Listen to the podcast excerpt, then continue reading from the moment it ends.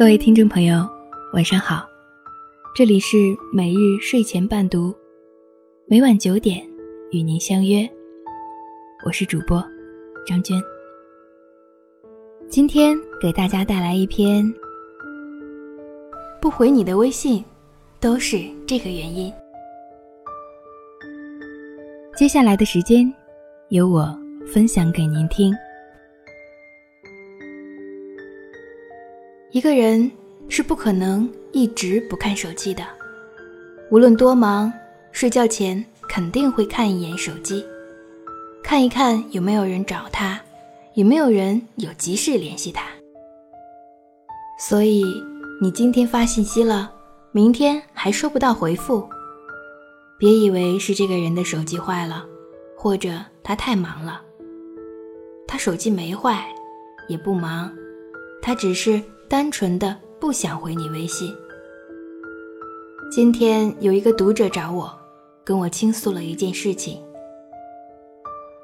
蚊子，我这段时间发生了一件事情，我很难受。什么事情？是这样子的，我认识了一个很聊得来的异性。本来我跟他聊天，他会回复的，但是昨天早上我发了一条信息给他。他到现在都一直没有回复，你说他是不是很忙，才没有回复我信息？我沉默了，我不知道怎么对读者说比较好。我想，这个读者会认为这个异性忙，主要原因是他觉得他忙，他不敢相信他不回信息的事实，所以才以自欺欺人的方式骗自己说他忙。再次告诉自己，他忙完一定会回复自己的信息的，一定会的。结果呢，一天又一天，一直都没有。后来我干脆主动问这个读者，他回了吗？没有。我又问，那你觉得他是在忙吗？读者否认了，他不是在忙。我这几天一直都有看他朋友圈，看到他朋友圈一直都有发信息。你说一个每天都发朋友圈的，何来的忙？我笑了笑回答：“所以你是不是也想通了？其实他不忙，只是不想搭理你了。”嗯，确实不想搭理我，我也不想找他了。我一点都不觉得读者这个决定是晚的，只要一切会醒悟过来，一切都来得及。我该庆幸的是，读者不像其他为爱疯狂的女孩子一样，明明都这个情况了，会不停发信息，不停骚扰，等不到这个异性的一个答案，死不足惜。而读者不会这个样子。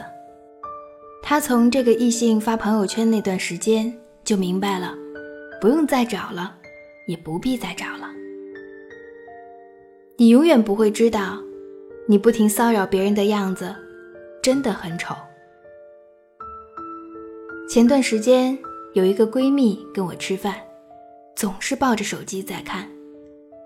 终于有一天被我阻止了，我抢过她的手机，她怒了。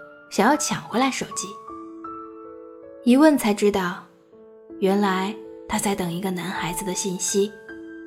三天了，男孩子仍然不回信息。我劝说他别等了，你等下去，你以为他就会回你信息？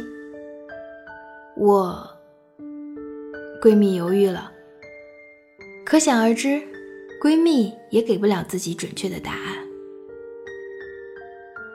最后，还是我语重心长地对他说：“你知道吗？一个人不回你的微信，只有一个原因。什么原因？他不想回。”我说。闺蜜也赞同了。别问我怎么会得出这个结论的，我也不知道我是怎么知道的。可能是我遇到的事情多了吧，也可能是我曾经。也像读者跟闺蜜一样，一样傻过。一样为一条等不到的信息难受过、后悔过，甚至还折磨自己过。后来我才明白，别折磨自己了。其实原因你比谁都懂，只是你不想去懂。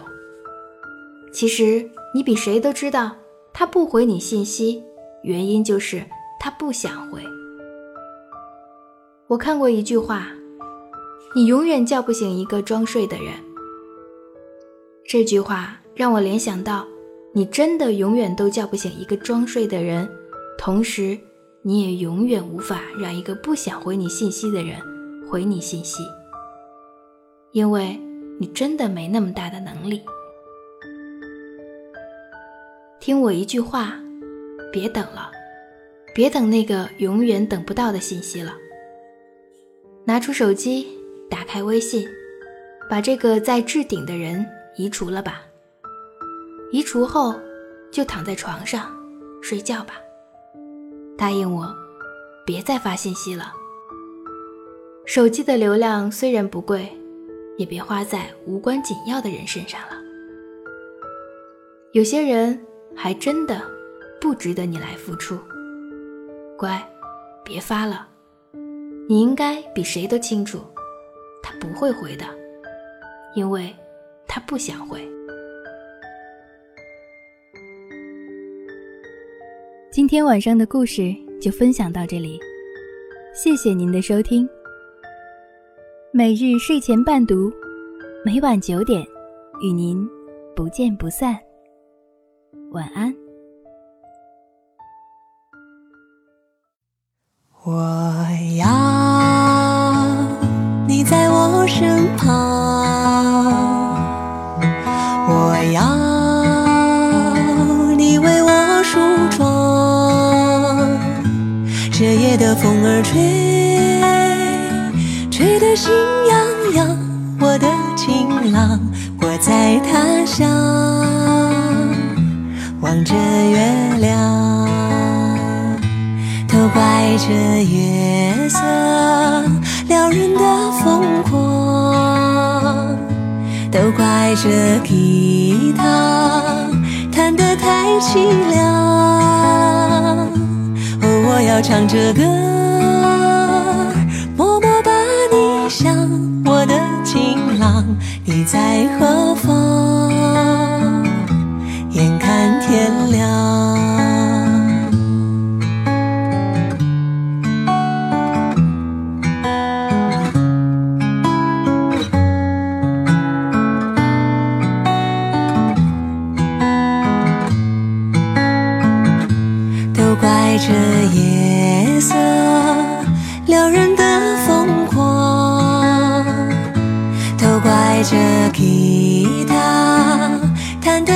凄凉。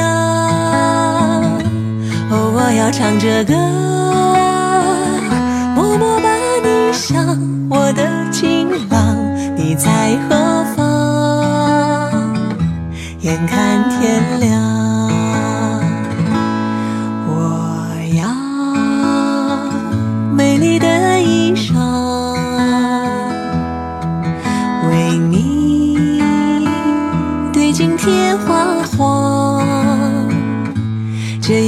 太紧张，时间太漫长。我的情郎，我在他乡，望着月亮。